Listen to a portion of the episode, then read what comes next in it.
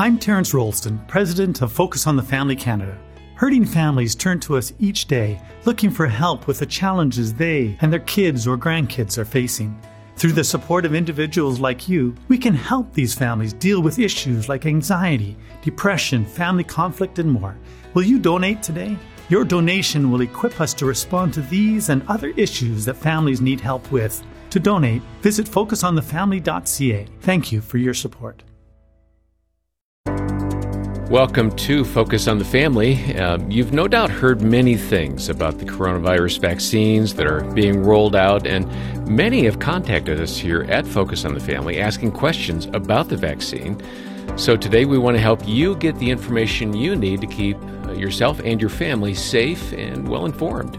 Your host is Focus President and author Jim Daly, and I'm John Fuller. John, this is a big moment in the culture as this week the vaccines begin to roll out and uh, people are taking uh, those shots, and uh, many people in a priority way will be having to decide will I take it or will I not? And some have described this as a hornet's nest, but we want to inform you about what we know. Uh, what many of you, the listeners, may not realize is that we have a physician's resource council here at Focus on the Family for years. Uh, 35 to 40 doctors uh, meet twice a year here at the Focus campus. They look at our uh, medical information, our medical advice to ensure that it's medically accurate. They help us with bioethical issues. Uh, they have been a cornerstone to the effort here at Focus on the Family again for many years. And we are grateful to lean on them for advice in the medical arena, and we're going to do that today. Yes, and we should note they're not paid advisors. These are people that donate their time and energies to help focus on the family and our mission. We're so glad to have Dr. Dan Hinthorn here uh, and Dr. Scott James. They're with us remotely today. Uh, they're both infectious disease specialists on that Physicians Resource Council, and uh, Dr. Hinthorn practices in Kansas, Dr. James in Alabama. Both have families and children, and we're so glad to have them today. Dr. Hinthorn and Dr. James, thanks for being with us. Thank you. My pleasure. Good to be with you. Yeah, it's so good to have your expertise. And I do want to say publicly thank you for what you do for Focus on the Family on the PRC and giving us that great uh, professional guidance when it comes to medical issues, bioethical issues, etc. In a moment, we're going to get to the concerns, but let me uh, start at that intersection of God and science. I mean, you you both are faithful believers in Jesus Christ. You've dedicated your life to science, to medicine. Uh, do those two coexist in a single person? Actually, they do fit together quite well, and in fact, uh, on our faculty, we have a large number of people who are believers uh, and uh, who practice good science.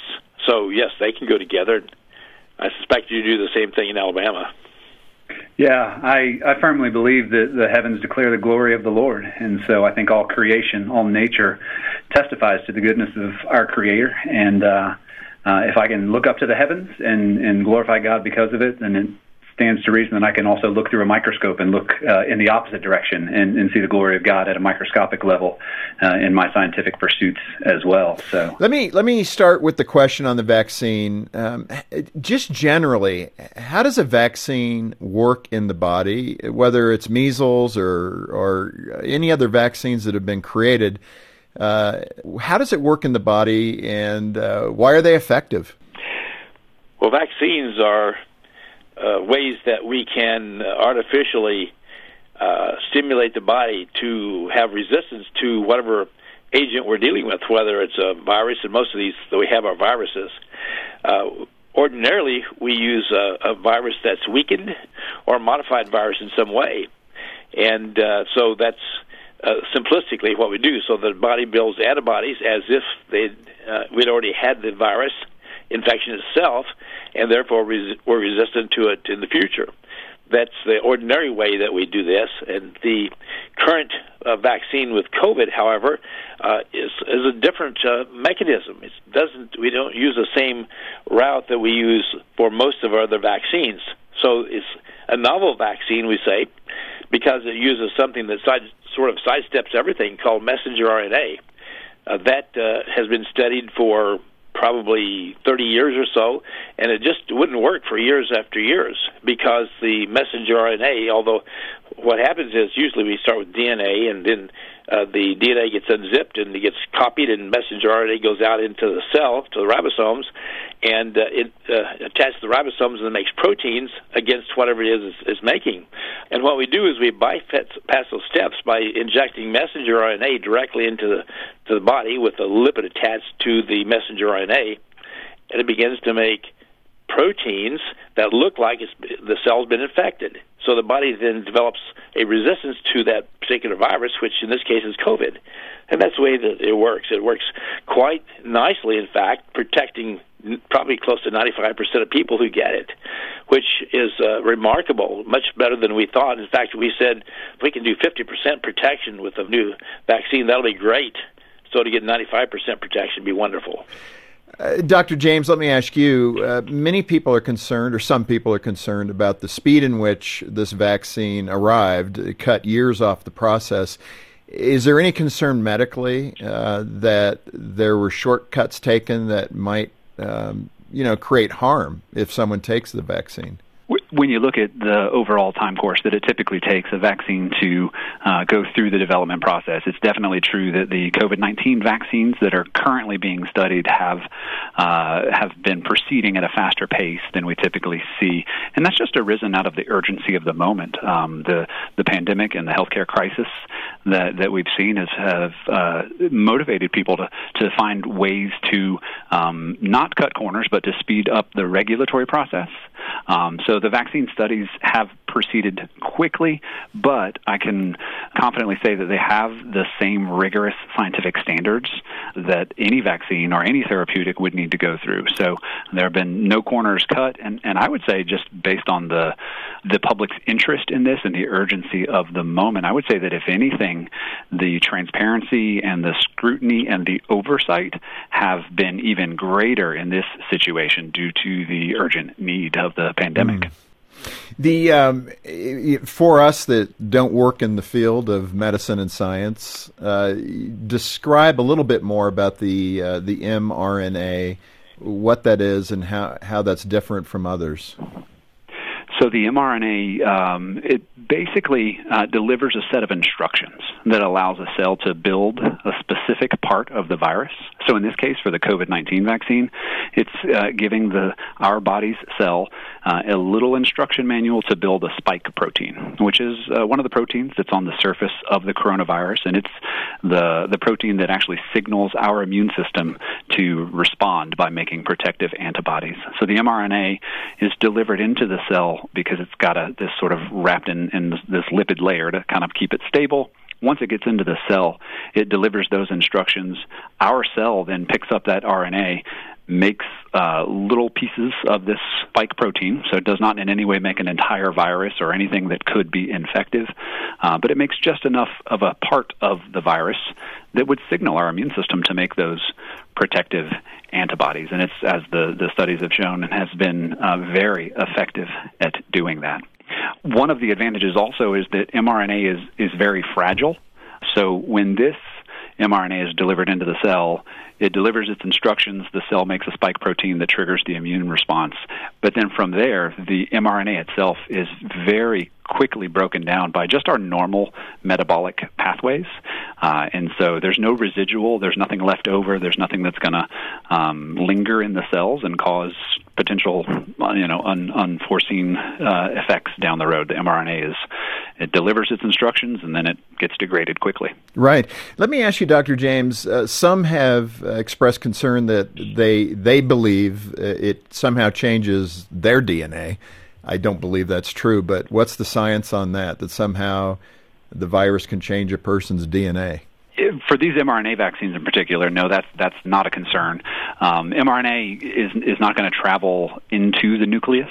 So uh, typically, our our DNA in our cells, the DNA makes the mRNA and it transports it out of the nucleus, and it's kind of a one way street in that regard. So the mRNA does not cross into our cell's nucleus, and so therefore it's not going to interact with our DNA. Uh, there's no real mechanism, even scientifically, for it to do that or insert itself or in other in any other way change or alter our DNA. This Focus on the Family broadcast will continue in just a moment. Focus on the Family Canada's Hope Restored Marriage Intensive program is a proven program designed to save couples from the brink of divorce. For over 15 years, Hope Restored Marriage Intensives have helped more than 4,500 couples, and over 80% of those surveyed are still together two years after attending. If you or someone you know is facing a crisis in their marriage, please call Focus on the Family Canada today at 1 833 999 HOPE or visit hoperestoredcanada.ca to find out more. Focus on the Family Canada wants to inspire teen girls to grow in their faith with a new and improved Brio magazine. By nearly doubling the size of each magazine, teen girls will love the fresh new design, including more articles, interviews, and daily devotions focused on a growing faith in Christ. Inspire teen girls to grow in their faith. Order your subscription today at briomagazine.ca. That's briomagazine.ca. Or call 1 800 A Family. Check out Focus on the Family Canada's daily broadcast app and join millions of listeners as they tune into the daily broadcast every day with Jim Daly and John Fuller. Featuring interviews with a variety of Christian experts giving tips and advice on how to be a better spouse, parent, or follower of Christ. Take an authentic and inspirational look at the family, all from a godly perspective. Get the free app today at focusonthefamily.ca slash mobile or visit your Apple, Google, or Windows App Store. Thanks for listening to Focus on the Family. Let's resume now with the balance of today's programming. Let me uh, address a big issue, and that is the use of aborted fetal tissue in the development of vaccines. And it's very convoluted when it comes to COVID 19. Uh, but what is the issue there? Obviously, as Christians, we're concerned about that. And again, the purpose of this program is to inform you, our listener, uh, so that you can make the decisions you feel you need to make. Uh, I want to make sure you have the information. And we're talking again to two experts who can deliver that. So, Dr. James, when it comes to the use of fetal tissue in these vaccines, where are we at? Yeah, so in research laboratories, there are particularly ones that work with viruses. There are lots of uh, cell lines. Um, these are immortal cell lines that kind of are self-generating and continue on. And so all of these, at one point, had a seed. Uh, some cell or a piece of tissue that was collected at some point, whether that be from human, animal, insect. There's m- many varieties, um, and uh, they perpetuate on in the lab and are readily available. Um, unfortunately, some of those were originally obtained uh, from tissues taken from the body of an aborted baby, and so there are a few particular cell lines. Most all of these cell lines have their provenance pretty clearly marked out, so that you know where things originated from. Uh, and the reason for using these, uh, particularly in virus, uh, for any of the cell lines, is just that you need that to actually work with the virus and multiply it so that you can uh, use it and study it. Um, unfortunately, some of the cell lines that are particularly well adapted to uh, working with viruses did have that origination uh, in in the in a, a, tissue from an aborted baby. Um, I, I, think one thing to sort of keep in mind is that, that these are historical cell lines, and they've been very clearly studied and validated and uh, are, are very um, they're easy to use scientifically because we know what to expect with them. Uh, researchers who use them do, um, but they're historical in the sense that there are no ongoing additional cells that needed to be added to those. Uh, so while we can, as, as pro-life uh, people, we can clearly say that, that we uh, are uh, saddened and, and um, not not okay with how these were originally uh, how the tissues became available. the ongoing usage of a cell line that has that origin in the lab lab uh, is not perpetuating or contributing to further abortions. And so, my personal estimation in that case would be that uh, use of a life saving measure uh, that has no other you know ethically sourced options in that sense um, would be permissible. Uh, I, I, personally think that that would not be enough of a connection to make me complicit in the original evil act that, that brought about that that tissue being available. I appreciate that, Dr. Hinthorn. Would you want to add to that? Yes, uh, you know, uh, I think people should be aware of the fact that the the messenger RNA vaccines, neither one of them are made in cells from aborted fetuses. Uh, they're not even made in cells. Um, they're uh, made in uh, in big in vats, and so these are chemicals that are brought together. And so, uh, from that standpoint, they are not uh, created from fetal cell lines. However, uh, often these kinds of vaccines are checked in uh, fetal cell lines just to see if they work, but that's not uh, making them that way. So if you get the uh, either uh, Pfizer vaccine or the Moderna vaccine, neither one of these uh, is made in a fetal cell line, so we don't have to worry about that one. Are there others that we should be, if we have that conviction, are there others that are coming out that we should be aware of? Yes, there are a number of those that are, and um, it's a matter of uh, looking to see at each one that comes out is this one made in the fetal cell line, the aborted or not? But these particular ones with messenger RNA are not. And you know, if I can follow in on that, one thing that I really appreciate about uh, how this is uh, occurring is that there's a high level of transparency with this. So people are going to have some different convictions on this across the board, whether pro-life or not. And, and so the level of transparency about what cells are used in the production and development of the different vaccine options that may come available, assuming that the other ones do reach the level of uh, uh approval, um, is really good, and it, it gives us that option so that, uh, as Dr. Hinthorn said, the, the first one that has been approved and, and potentially one that is uh, going to be approved, uh, these two do not use uh, historic cell lines that were historically derived from aborted fetal tissue uh, in their design production uh, or, or, any any of that nature. So it's good to have options like that. Um, so I, am grateful for that. Well, I appreciate that input, and again, I think we can go to extremes that all vaccines are made that way or this way, and then we don't understand what is morally more acceptable. And uh, we'll post that at the website, those uh, vaccines that are not derived uh, from fetal tissue and those that are, and that way people will know. Let me let me move to another question, and uh, Dr. Hinthorn, we'll start with you and then go to Dr. James just the general uh, suspicion of vaccines. I mean, there's been a lot in the media over the years about vaccine and side effects, etc. Speak to the general construct of that fear, and then specifically to COVID 19 and what the research is showing with side effects with these vaccines.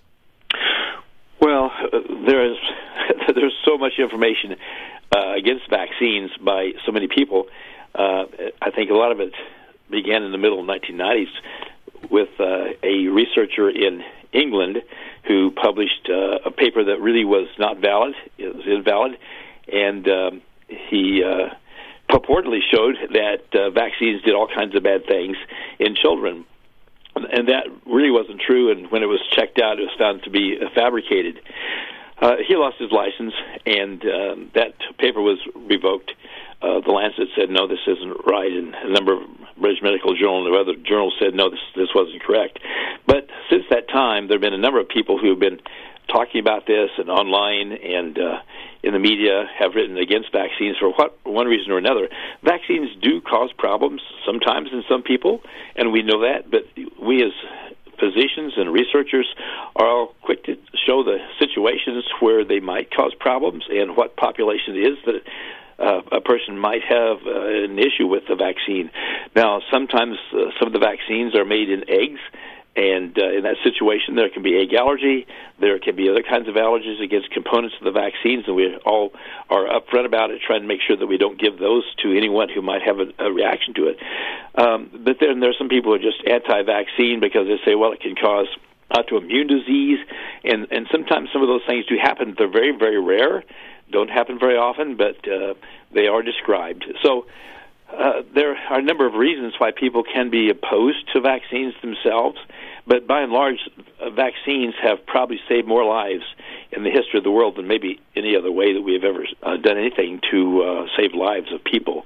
But just because of of the measles and rubella and mumps and and on and on of the vaccines that we have, smallpox, we've saved many many lives. Yeah. Dr. James, what about the effect of COVID 19 vaccines? Are they seeing anything uh, detrimental or causing harm? Studies have been remarkably encouraging so far. The the one we have the most data on is the the Pfizer vaccine, the Pfizer uh, BioNTech vaccine that has the emergency use authorization right now, uh, compared to placebo. So this was a, a large randomized controlled placebo trial, meaning it, it, compared people who received the vaccine versus people who received a, a placebo, which is a, a, saline shot or a, non-entity, uh, and compared to those who received the placebo, uh, there was no significant increase in uh, the rate of of adverse effect or side effect or anything like that. What um, reactions there were were uh, on the mild side. Uh, so, this would be things like a sore arm where the injection was, a little bit of fever for a day or so, uh, some fatigue, some headache, and most of these were gone within two days and I would kind of also point out just the, the general concept that any medical intervention that that we give has a potential side effect. So whether or not it's you know the aspirin you're taking for a headache or a diabetes pill that you need to take to help control your diabetes, any of those are possibly going to have side effects. And so when we do any medical intervention, it's a risk benefit analysis of do I think the risk of getting COVID 19 is uh, greater uh, than the risk of, of having a possible side effect to, to the vaccine. And so that's that's where these large clinical trials are helpful in understanding kind of where to how to tip the balance uh, for that. But thankfully, that information is out there, so parents um, who are you know wanting to do the best thing for themselves and their families, uh, anyone uh, is going to have the information available to kind of help make that decision for themselves. And finally, I appreciate that. I think you've stated that very well. Uh, finally, let me just uh, end where we started, and that is God's perspective on these things, uh, more of the theological bent on what we're seeing. Uh, maybe as professionals, obviously, but also as followers of Christ these things that happen. My wife, uh, who you know has always told me, is with a degree in biology, it's going to be the bacteria and the viruses that get us. Um, what's the perspective on that spiritually about uh, harm coming to humanity? Uh, God's perspective on this. This is all part of His creation. That's a big question, but uh, what do you think the the lesson is for us to learn at a spiritual level? That's a tough question. It's interesting that the Bible has a lot of uh, information about um, pandemics in the end times, and um, uh, people have said, "Well, we're living in the end times because we're seeing these pandemics." Well, we've we've had a number of pandemics, and um, it doesn't mean that we're in the end times. I think that's been the natural history of the world. If we look back in, uh, over the last uh, hundreds of years, we can certainly see that. Mm-hmm. Um, in in terms of uh, what the Bible says about vaccinations and how do we prevent these kinds of things, it's quiet on that. But they weren't invented until much later. But the Bible is big on planning. In fact, uh, Jesus himself talks about uh, accolades to the people who planned ahead, and then of course. Uh, uh, a number of times God encourages people like Noah and Jonah and so forth to to plan Joseph to plan for the food and so forth. So they didn't have uh, vaccines to plan for to help prevent some of these things, but but the Bible does emphasize uh, thinking ahead and planning for the future and being ready for what might occur. So I think that fits with uh, our theology, but it doesn't uh, say anything specific about what we're talking about. Yeah, and I, I think as as a follower of Christ, I, I think it's clear that I look around and I see um, I see a lot of heartache. I see a lot of things um, going sideways. Uh, I, I have friends and family members and colleagues who are at funerals today. Uh, so I, mm. I, I believe that we're in a situation here where a lot of people are hurting, and I'm discouraged by that. However, I do take a firm and confident lead uh, from God Himself. And, and so, I, in the end, despite the hurdles that we're um, having to overcome right now, I trust that God is in control, and I trust that even pandemics and plagues occur for His glory and for our good in some ultimate sense, even if I can't see how things fit together in that moment. So, I, I, I trust that He is in control. Uh, I, I'm not thrown by what the world is handing us right now. Uh, God is still seated on his throne, and he is still good. Um, he is serving us and, and pouring his grace out on us even now through common grace of medical interventions and frontline healthcare workers and, and vaccines that are being developed. I mean, these are good gifts that come from God uh, in a sense that, that uh, it's not it's not a gift of salvation in a spiritual sense, but it's a it's a gift of uh, common grace and and um, help when we need it. And so I, I just want to live in that and appreciate that and appreciate the gifts that He gives us through that and then I want to take advantage of the opportunity that I have to demonstrate His love to the world around me. Um, and so I, I think living in a in a responsible way right now that is looking out for the good of our neighbor is a, a particular hallmark of the Christian walk right now, right? Like loving our neighbor. That that's kind of our thing. So this is our mm. time to shine. This is our time to really demonstrate to the world uh, that that God is good and that we are here for others and we are here to to serve them and to uh, and to help them, you know, find ultimately find God, but also have health in the in the short term. And so, you know, I, I don't look at getting vaccinated as some sort of test of Christian faith or Christian love or anything like that. But I do think that something like this is an opportunity to love our neighbor. Yeah. And it's a way to take a specific action that protects vulnerable people in our communities. And so, as a follower of Christ, uh, I want to wisely think about how I engage that opportunity. No, I so appreciate that. I think you know several things come to mind. One of which is that great scripture, John ten ten. The thief comes to steal, kill, and destroy, but I come that you might have life and life more abundantly. I think this all fits under that banner. Uh, the idea that uh, medical advancements help save us, help keep us from physical harm, and and I think you can tuck uh, those things in there, and the fact that God has given us the wisdom, the ability, the knowledge that you two contribute to every day in your profession, your vocation as physicians. To be able to help people, um, it's much different today than it was 2,000 years ago. Poor Dr. Luke did not have the knowledge that we have today. And uh, we should see that as a good thing that God has given humanity that kind of wisdom and insight to uh, keep us from harm. Uh, not always, but in many, many cases now. And again, I want to urge our listeners uh, don't give in to fear. Uh, be informed, uh, be faithful in prayer. Uh, just as the doctor mentioned, we want to equip you to make the best decision you can make. I'm not trying to twist an arm one way or the other, but I do believe it's critical for you to have the information and to know uh, what is scientifically accurate. And I know that this issue within the Christian community is really controversial, um, and I get it. Uh, certainly, we want to hear from you.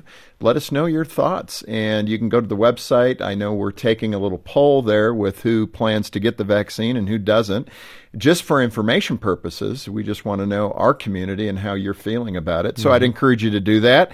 And uh, please remember, Focus on the Family is here for you to equip you. And I'm so grateful once again to the Physician Resource Council for what they do uh, day in and day out to help Focus be medically accurate, to review these things, to help us with bioethical issues, etc. We are indebted to these doctors that work with us to ensure that we have first a Christian foundation to what we're saying, and secondly, a medically accurate uh, perspective on what we put out here at Focus on the Family. And to Dr. Hinthorn and Dr. James, thank you for being with us today. Thank you for the perspective. Thank you for the information. We really appreciate it. You're welcome. Thanks, Jim. Thanks for having us. And you'll find all the information that we've referenced along the way here, uh, including that poll and some downloadable documents uh, on our website. That's focusonthefamily.ca. And then we do have some additional content with the doctors that we just can't squeeze into this radio program, and that's going to be online as well. On behalf of Jim Daly and the entire team, thanks for joining us today for Focus on the Family. Have a great weekend, and we'll see you here next time as we once more help you and your family thrive in Christ.